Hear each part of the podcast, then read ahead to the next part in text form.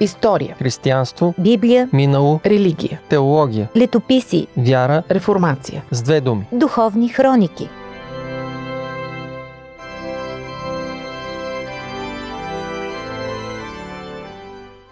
Безумието на войната и избиването на невинни хора не е нещо ново. Ново, което виждаме днес през 21 век. Надявахме се то да е минало, но не е. За съжаление, хората не са научили уроците от историята. Уважаеми слушатели, аз съм Борислав Йорданов, а вие сте с предаването Духовни хроники. Днес ще ви разкажа за един от уроците на историята, който е изключително поучителен. Особено в контекста на войните, които се водят и днес през 21 век. Останете с предаването, за да научите повече за избиването и геноцида срещу един малък, но свободолюбив народ от южните части на Западна Европа.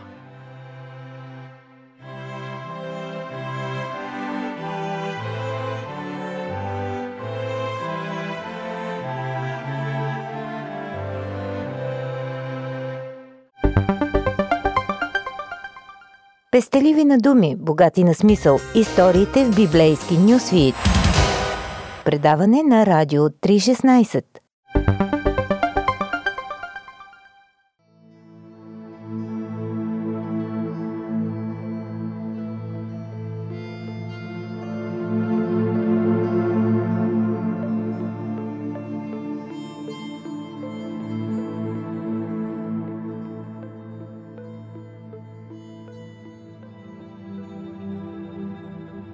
Геноцид. Това е термин създаден от полски адвокат от юдейски происход Рафаел Лемкин, за да опише Холокоста. Организацията на Обединените нации дефинира законодателно геноцида последния начин. Всеки акт, извършен с намерение да унищожи като цяло или отчасти една нация, етнос, раса или религиозна група. Когато споменава кръстоносните походи срещу албигойците, заповядани от папа Инокенти III, същия този полски адвокат Лемкин пише, че те са като цяло един от най-категоричните случаи на геноцид в религиозната история. Първият кръстоносен поход на талбигойците е военна кампания на папа Инокенти III, покровителствана от френската корона и насочена срещу албигойците от френските Алпи. Какво е тяхното престъпление? Те отказват да преклонят коляно пред папската власт и затова са смазани от тежеста на нейната ужасна ярост.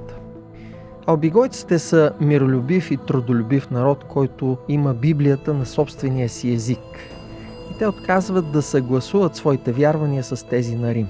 Някои историци заявяват, че ако на това движение е било позволено да продължава необезпокоявано Искрата на реформацията би се запалила през 13 век във Франция, вместо през 16 в Германия. Това обаче не се осъществява, защото при възкачването си като папа, Инокенти III, разглеждайки духовния пейзаж на Европа, с една доста ловка прозорливост стига до извода, че тези групи, колкото и да са малки, трябва да бъдат унищожени, за да се запази господството на Рим. За да постигне това, той инициира кръстоносен поход, който е голямо удобство за обикновените френски наемни войници, а дори и за забележителните френски рицари и професионални войници.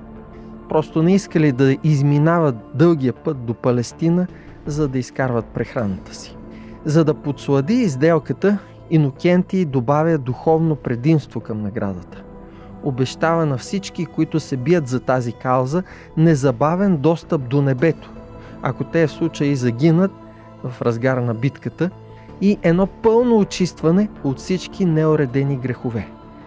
Това е в замяна на 40 дни служба и можете да си представите мащаба на мъжете, които започват да се тълпят, за да се запишат, повечето от които са от Северна Франция. От 1209 до 1229 година Инокенти III води война срещу обигойците в Южна Франция, оставяйки наследство от кръв и страдания след себе си.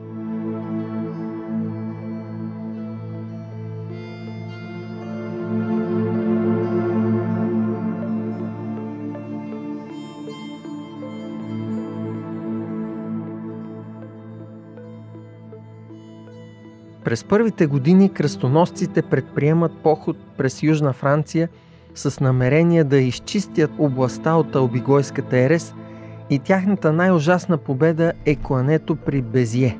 След като превземат град Тулуза, кръстоносците се отправят към Безие.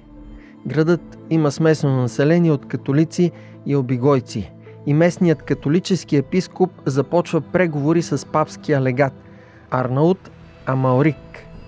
Преговорите се съсредоточават около предаването на албигойското население на кръстоносците, за да се предотврати войната. Но преговорите са прекратени, тъй като албигойците имат твърде силна подкрепа в града. Ситуацията се превръща в патова и на 22 юли 1209, докато кръстоносците започват да обграждат града, някои от албигойците предприемат изпреварваща атака срещу тях, за да не могат да укрепят обсадата. Кръстоносците обаче се прегрупират и отблъскват атаката, а след това нахуват в града, без да са получили директни заповеди от своя командир Амалрик. Градските врати са затворени и това затруднява ситуацията за атакуващите кръстоносци, тъй като вече е невъзможно при атака на града да се направи разграничение между католици и обигойци. Проблемът е съобщен на Амалрик и неговият отговор е бърз и решителен – Избийте всички, а Господ ще си разпознае кои са негови. Кръстоносците атакуват и според личното признание на Амаорик в писмо, което пише до папата, 20 000 души са изклани без значение на ранг, пол или възраст. Историците отбелязват, че кръв наводнява улиците на Безие и новините за клането се разпространяват като пожар навсякъде в Южна Франция.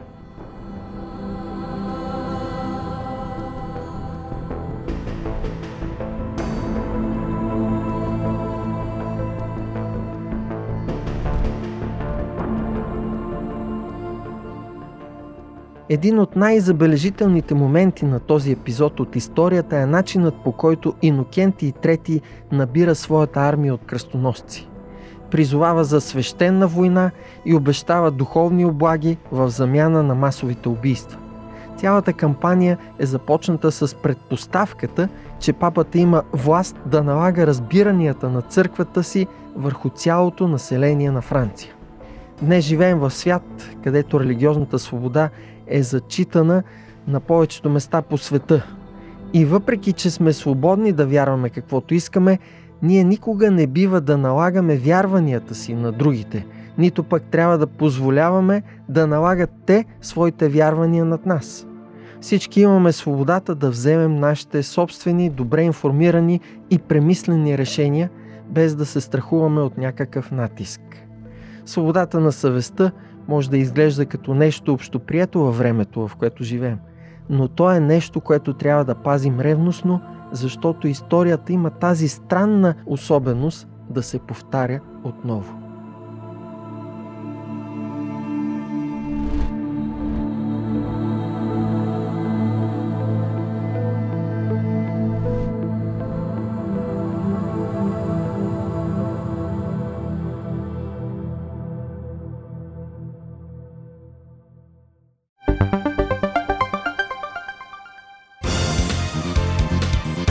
Какво да кажем за дискусии по Радио 316?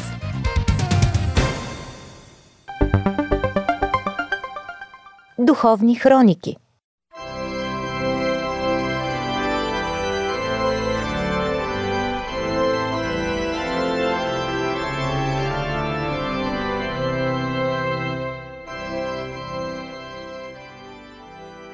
Скъпи приятели, насилието не може да бъде решение нито чрез война и военни действия и операции, нито чрез насилие над свободата на съвестта. Всеки от нас трябва да отстоява тази свобода, защото тя е дар от Бога. И всеки, който я отнема или ограничава, ще отговаря за това пред Бога един ден. Гледайте историята от нашето предаване в видеоепизода на вебсайта на телевизия Hope Channel България hoptv.bg. Приятен ден и до чуване!